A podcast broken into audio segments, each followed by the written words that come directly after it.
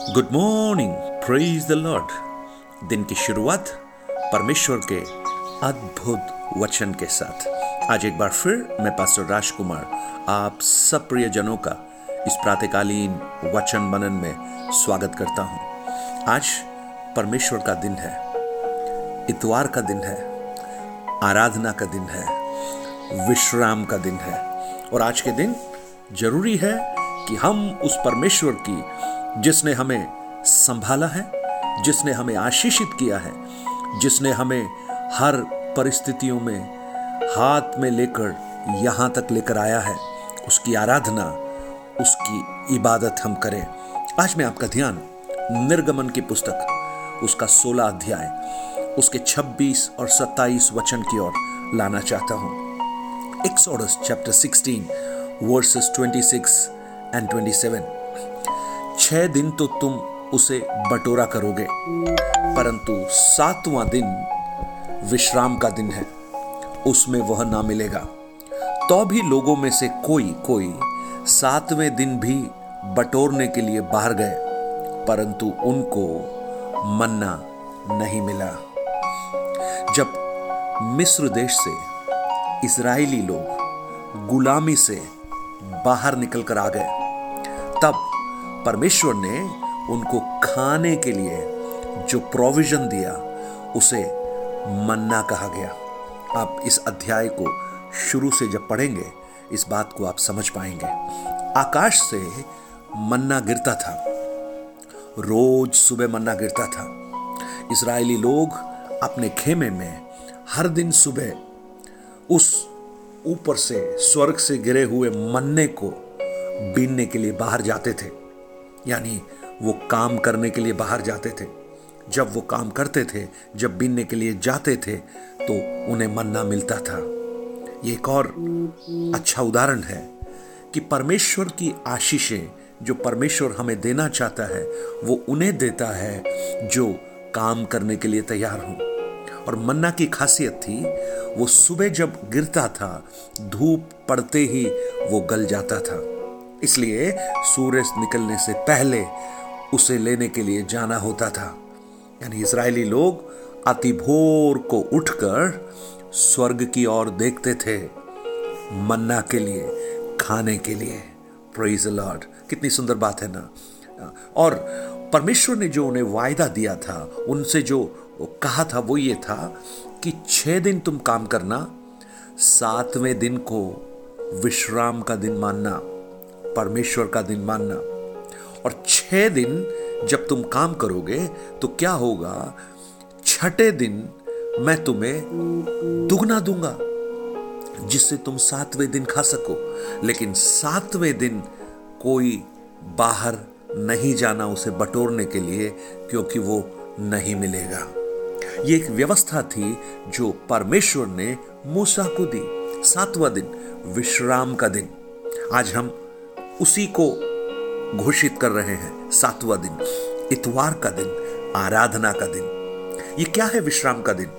जब हम परमेश्वर के वचन में देखते हैं, छह दिन परमेश्वर ने सृष्टि की और सातवें दिन परमेश्वर ने विश्राम किया। आपको क्या लगता है, परमेश्वर छह दिन काम कर कर थक गए होंगे?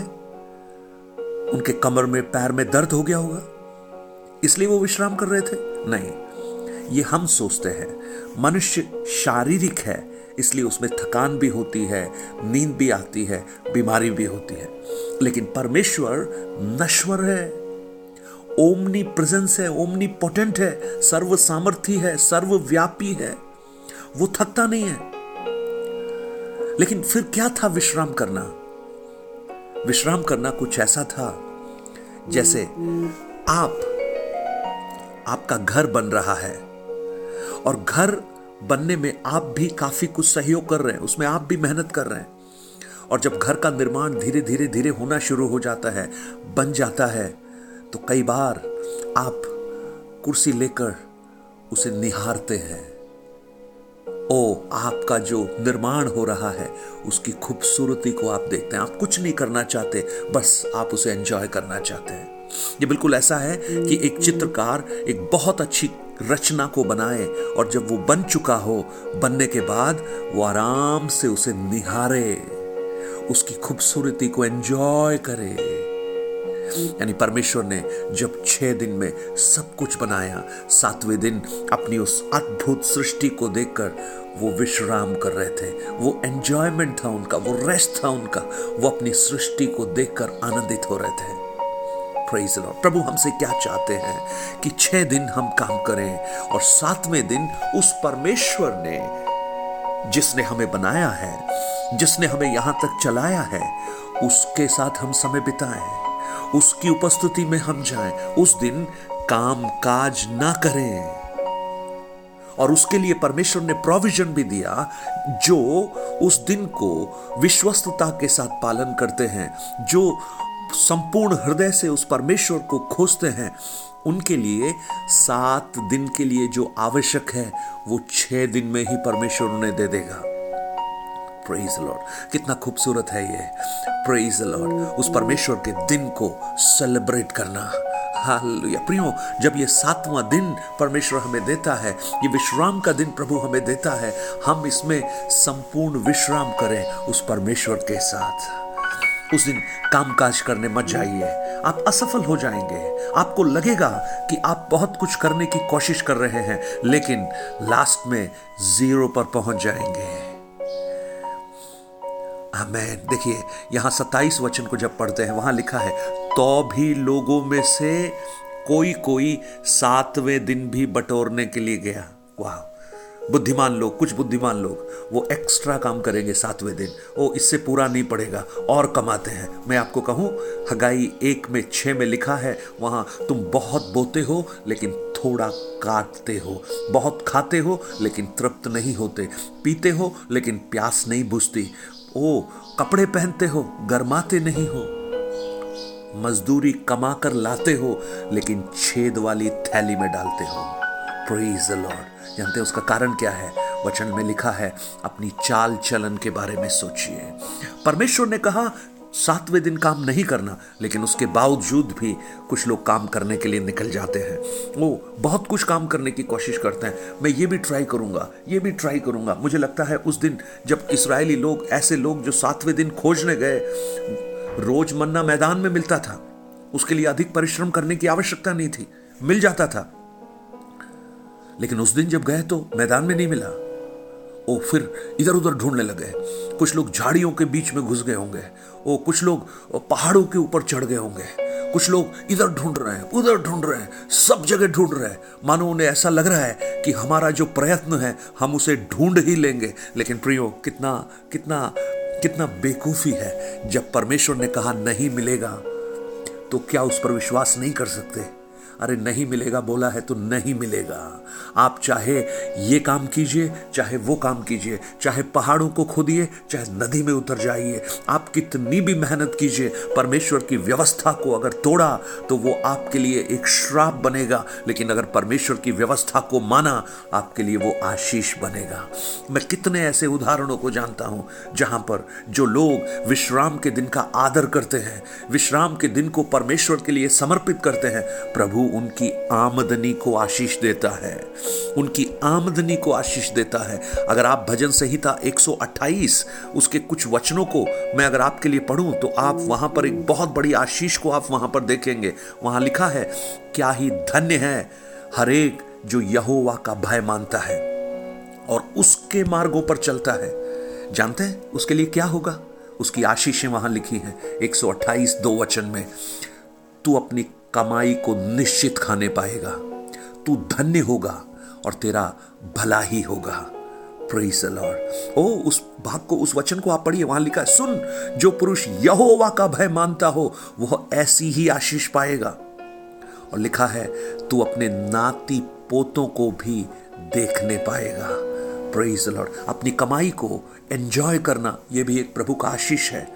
आप खाएँगे प्रियो अगर आप यहोवा का भय मानते हैं, उसके मार्गों पर चलते हैं, आपकी कमाई को मेडिकल स्टोर वाले नहीं खाएँगे, शराब की दुकान वाले नहीं खाएँगे, व्यर्थ में वकील आपका पैसा नहीं लूट कर ले जाएगा, आपकी बीमारियों में पैसा खर्च नहीं होगा, आप व्यवस्था को मानिए, परमेश्वर आपकी अवस्था को ठीक कर देगा। प्रेज लॉर्ड आज मेरी आवाज़ सुनने वाले मेरे प्रिय भाई बहन आज विश्राम का दिन है, पवित्र दिन है। अपनी योजनाओं को कैंसिल कीजिए, अपनी विचारों को हटाइए और कहिए, परमेश्वर की उस व्यवस्था को मैं मानने के लिए तैयार हूँ। एक दिन परमेश्वर के साथ। हालेलुया हर दिन जब मैं इस वचन को देता हूँ, मैं कहता हूँ, दिन की शुरुआत परमेश्वर के वचन के साथ। आज इस पवित्र दिन में आप कहिए, आज का दिन परमेश्वर के नाम। और आप देखिएगा उसकी आशीषें कितनी होंगी। आप ज़्यादा नहीं, आप चार विश्राम दिन को वो विश्वस्तता के साथ मना कर देखिए। उसका प्रभाव आपके जीवन में होता है या नहीं होता है। ओ प्रेज लॉर्ड प्रभु का वचन सच्चा है प्रियो, झूठा नहीं है। अगर परमेश्वर ने कहा है तो निश्चित रूप से वो होगा। वो छह दिन में आपकी कमाई को मल्टीप्लाई कर कर सात दिन का बना देगा। ये शायद मानसिक गणना से कुछ लोगों को समझ में नहीं आता। वो आज भी प्रयत्न करने के लिए तैयार है। शायद आज इतवार के दिन भी शर्ट और पैंट प्रेस कर कर शायद ऑफ़िस जाने की तैयारी कर ली होगी। मैं आपको आज प्रभु का दास होने के नाते आपको बताना चाहता हूँ, अगर आप उस पैंट, शर्ट को परमेश्वर के भवन में जाने के लिए इस्तेमाल करें, परमेश्वर की उपस्थिति में जाने के लिए इस्तेमाल करें, आपकी आज की कमाई जो आप करेंगे, उससे बहुत बढ़कर प्रभु आपके लिए छह दिन में बंदोबस्त करेगा। और मैं ये भी कहूँ, आज जो आप कमाई करेंगे, वो आप व्यर्थ में गंवा भी देंगे। छह दिन काम करो, सातवां दिन विश्राम का दिन। परमेश्वर का दिन। हे स्वर्गीय पिता, आज का दिन आपने बनाया है। हम आपके करीब आते हैं प्रभु। आज का दिन आपकी उपस्थिति में एंजॉय करने के लिए, विश्राम करने के लिए आप हमें सहायता कर। आप पर विश्वास करने के लिए हमें सहायता कर। आज मुझे सुनने वाले प्रियजन सब के सब आपके भवन की अभिलाषा करें। चाहे वो जूम मीटिंग हो, चाहे फ़िज़िकल मीटिंग हो, आपकी हुजूरी में वो आए प्रभु, और आपकी आशीषें उनके जीवन में अद्भुत तरीके से प्रकट हो जाएँ। विश्राम का दिन। हम आते हैं प्रभु, आपके चरणों में। हमें स्वीकार कर, यीशु के नाम से। Amen amen. God bless you. परमेश्वर आपको आशीषित करे। आपके जीवन की बहुत सी चुनौतियाँ। आप जब इस विश्राम दिन को, इस पवित्र दिन को मानना प्रारंभ करेंगे, वो दूर होना प्रारंभ होंगी। प्रभु का अनुग्रह आपके जीवन में जल के बहाव की तरह आना शुरू होगा। छह दिन काम करना सातवें दिन विश्राम करना। Have a blessed day God bless you अगर आप अपने प्रार्थना निवेदनों को और गवाहियों को बांटना चाहते हैं nine eight two nine zero three eight three seven eight three seven पर बांटना ना भूले। बहुत से प्रियजन अपनी प्रार्थना निवेदनों को भेजते हैं। मैं आश्वस्त करना चाहता हूँ, आपके लिए प्रार्थना की जा रही है और आपके लिए प्रभु अद्भुत छुटकारा दे रहा है। Have a blessed day God bless you